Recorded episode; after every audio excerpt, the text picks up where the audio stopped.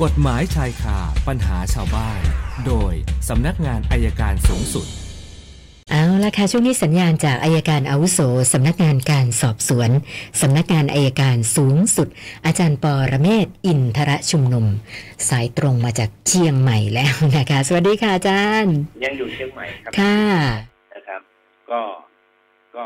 ก็ยังยังอยู่ในการอบรมแหละก็บอกบุญสมาชิกของสากลนะครับค่ะว่า อยู่ที่ไหนถ้ามีเรื่องอะไรก็ร้องเรียนไปที่สพได้ค่ะจะเป็นสื่อกลางให้ วันนี้คุยกันเรื่องสุนัขนะครับ ถ้าพูดภาษาชาวบ้านก็เรื่องของหมาแล้วกันค่ะนะจำได้ไหมครับที่มีข่าวเมื่อวานว่าอ่าสุนัขพันธุ์ดุเนี่ย เข้าไปกัดสุนัขมันกัดเด็ก แล้วเจ้าของบ้านน่ะเอาเอาจอบโอ้ตีหัวหมาตีหัวค่ะสุนัขคำถามว่าผิดไหมคำตอบไม่ผิดครับเป็นค่ะการป้องกันตัวป้องกันทรัพย์สิน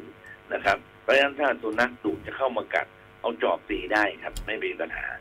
นะทีนี้เจ้าของสุนัขเขาบอกไปทำกับสุนัขเขารุนแรงเหลือเกินบอกกันดีๆก็ได้ สุนัขพันธุ์นั้นมันบอกกันดีๆ มันจะเรื่องไหมเนี่ยค่ะพันดุดุมากด้วยเรื่องจะบอก เอ๊ะเอ็งอย่ากัดไหม่มันไม่ได้พูดกับเราค่ะนะนะครับคุยเพราะไม่ฉะนั้นรู้เรื่องเจ้าของสุนัขก็ต้องฟังด้วยไม่ใช่คิดแต่ว่า รักสุนัขมากกว่ารักชีวิตของลูกหลานเพื่อนบ้านครับก็ฝากเป็นข้อสังเกตนะครับเอาละครับค่ะคำถามต่อเลยฮะวันนี้ท่านแรกคุณไกรวิทย์นะคะ สอบถามมาว่า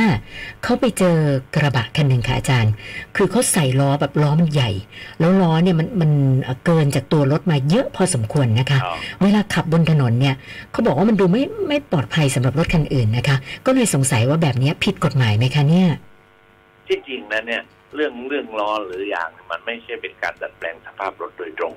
แต่ถ้าเจอตำรวจที่เข้มงวดเกินจากบางโคลนมาเนี่ย ก็อาจจะโดนข้อหาดัดแปลงสภาพรถครับเพราะฉะนั้นก็ฝากจราจรช่วยดูให้หน่อยที่ล้อใหญ่เกินส่วนใหญ่พวกนี้จะใส่ล้อเจ็ดนิ้วถึงแปดนิ้วมันเหมือนรถแข่งนะครับค่ะน่าจะเป็นความผิดได้ครับ ส่วนท่านต่อไป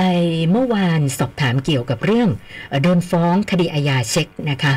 นะเขาบอกว่าไปคุยกับพนักงานสอบสวนมาแล้วค่ะอาจารย์ พนักงานสอบสวนบอกว่าเอ่อการแจ้งความดำเนินคดีต้องแจ้งภายใน 3 เดือน แต่ว่าหลังจากแจ้งแล้ว มีเวลาระยะเวลาของการดำเนินคดี 5 ปีเขาถามว่าถูกต้องไหมคะอาจารย์ที่พนักงานสอบสวนบอกเขาเนี่ย คือนะคดีความผิดอันยอมความได้ต้องแจ้งความร้องทุกข์ภายในสามเดือนนับค่ะแต่ทราบผู้กระทราบตัวผู้กระทำผิดทราบความผิดค่ะและผู้กระทำความผิด ส่วนอายุความคดีพวกนี้อายุความห้าปีครับอ๋อถ้าเกินค่ะห้าปีขาดอายุความฟ้องไปศาลไม่รับครับ ค่ะค่ะ ส่วนคุณปุญญวีก็เจอปัญหาว่าแถวบ้านวัยรุ่นก็รวมตัวกันแข่งรถขับเร่งเครื่อง เป็นที่ประมาทหวาดเสียวแล้วก็สร้างความรำคาญนะคะ ก็เลยสงสัยว่าเอ่อ คือไม่ไม่ไม่เห็นเจ้าหน้าที่มากวดขันจับกลุมนะคะ ก็เลยคิดว่าถ้าเราเนี่ยไปแจ้งความเนี่ยจะได้ไหมแจ้งข้อหาอะไรดีคะอาจารย์ ได้ครับขับรถคือเขาไม่เรียกว่าแจ้งความเขาเรียกว่ากล่าวโทษอ๋อการกล่าวโทษคือพลเมืองดีนี่กล่าวหาว่ามีการกระทำความผิดตามกฎหมายค่ะจะรู้ตัวผู้กระทำความผิดหรือไม่ก็ตามนะครับ ก็กล่าวโทษได้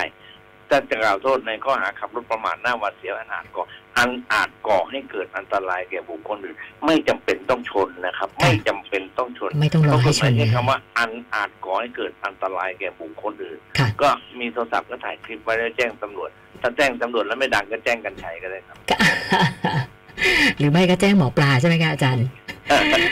มีอีกท่านหนึ่งนะคะคุณสมหมายนะคะ บอกว่าน้องชายเนี่ย ไปขอกู้ยืมเงินธนาคารแห่งหนึ่งจำนวน 80,000 บาท แล้วก็มาขอให้คุณสมหมายเนี่ยเป็นผู้ค้ำประกัน ตอนแรกเขาก็ผ่อนส่งอยู่ดีๆนะคะ ปรากฏว่าตอนนี้หยุดผ่อนส่งไปหลายเดือนแล้ว แล้วแถมติดต่อไม่ได้ด้วยนะตอนนี้มีหมายสารมาที่บ้านของคุณสมหมายนะคะ บอกว่าให้ไปไกลเกลี่ย ทีนี้เจ้าตัวในฐานะผู้ค้ำประกันอยากทราบว่า เราต้องไปตามหมายสารไหมคะอาจารย์ หรือต้องทำยังไงดีคะ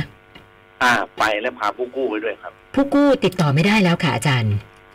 เราก็ไปก่อนผู้ค้ำประกันแล้วก็ดูก่อนแล้วก็ใช้สิทธิตามกฎหมายแพ่งนะครับ ขอให้บังคับคดีกับผู้กู้ก่อนแล้วค่อยมาบังคับกับเราครับ แต่เราจะปฏิเสธไม่ชำระเลยคงไม่เป็นไปไม่ได้ฮะค่ะ คือไปค้ำนี่ยังไงก็ต้องรับผิดชอบใช่ไหมคะอาจารย์ ครับ ส่วนคุณวิษณุนะคะปรึกษาปัญหาของลูกสาวนะคะ ลูกสาวเอ่อแต่งงานอยู่กินกับผู้ชายคนหนึ่ง โดยที่ไม่ได้จดทะเบียนสมรส แล้วก็มีลูกด้วยกันตอนนี้เด็กอายุประมาณขวบเศษ ปรากฏว่าตอนนี้เลิกกันแล้วนะครัคะบแล้วก็เอ่อทางคุณวิษณุเนี่ยสงสัยว่า เราควรจะให้พ่อเด็กนะจดทะเบียนรับรองบุตรเพื่อประโยชน์ของเด็กในอนาคตไหมหรือว่าไม่ต้องคะอาจารย์ เห็นด้วยครับ คือให้พ่อจดทะเบียนรับรองบุตรถ้าไม่จดก็ฟ้อง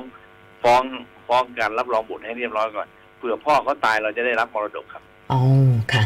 แล้วก็คุณพลวัตนะคะ ก็ติดหนี้บัตรเครดิต แต่ว่าไม่ได้จ่ายเลย ตั้งแต่เมษายนที่ผ่านมานะคะอะตอนนี้เนี่ยทางบริษัทก็มีพนักงานโทรมาทวง แล้วบอกว่ายอดหนี้เนี่ย ก็ประมาณ 5 0,000 กว่าบาทนะะก็เลยสงสัยว่า ถ้าบริษัทเขาจะฟ้องเนี่ยปกติเขาต้องรอนานแค่ไหนเหรอคะอาจารย์ถึงจะฟ้องเราเนี่ย ห้าหมื่นกว่าบาทก็น่าจะฟ้องกันในสามเดือนหกเดือนนะครับค่ะเขาก็ฟ้องคดีคดีผู้บริโภคเราก็ไปเจรจาตอนนั้นก็ได้ครับ อ๋อ ค่ะ แล้วก็ก็สอบถามมาบอกว่าถ้าถ้าเขาโดนฟ้องเนี่ย จะถึงขั้นแบบมียึดทรัพย์สินด้วยไหมคะ ก็ถ้าศาลตัดสินให้เขาชนะก็เราแพ้อยู่แล้วล่ะนะครับ ค่ะ ก็ต้องมีการบังคับคดี อาจจะยึดเงินเดือนเพื่อการหักชำระหนี้ถ้าอยู่ในบริษัทนะครับค่ะแต่ถ้าเป็นข้าราชการเขาก็หักไม่ได้ แต่ถ้าอยู่บริษัทหักแล้วต้องเหลือให้เราสองหมื่นครับ ค่ะ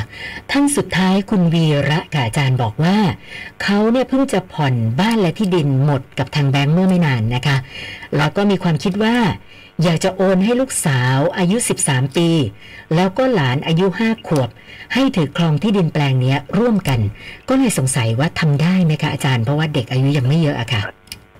ได้ครับก็เราเป็นผู้ปกครองของเด็กเราก็รับโอนได้ค่ะแต่รับโอนบ้านของโบเราโอนบ้านให้เด็กที่ดินให้เด็กแล้วเนี่ยต้องเข้าใจอย่างหนึงนะครับตราบใดที่เด็กยังไม่บรรลุนิติภาวะเนี่ยค่ะเราขายไม่ได้เราโอนแต่ถ้าเราจะขายต้องไปขออนุญาตศาลเยาวชน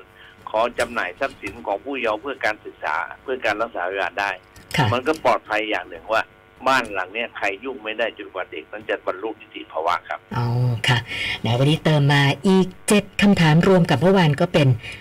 1,185คำถามแล้วค่ะ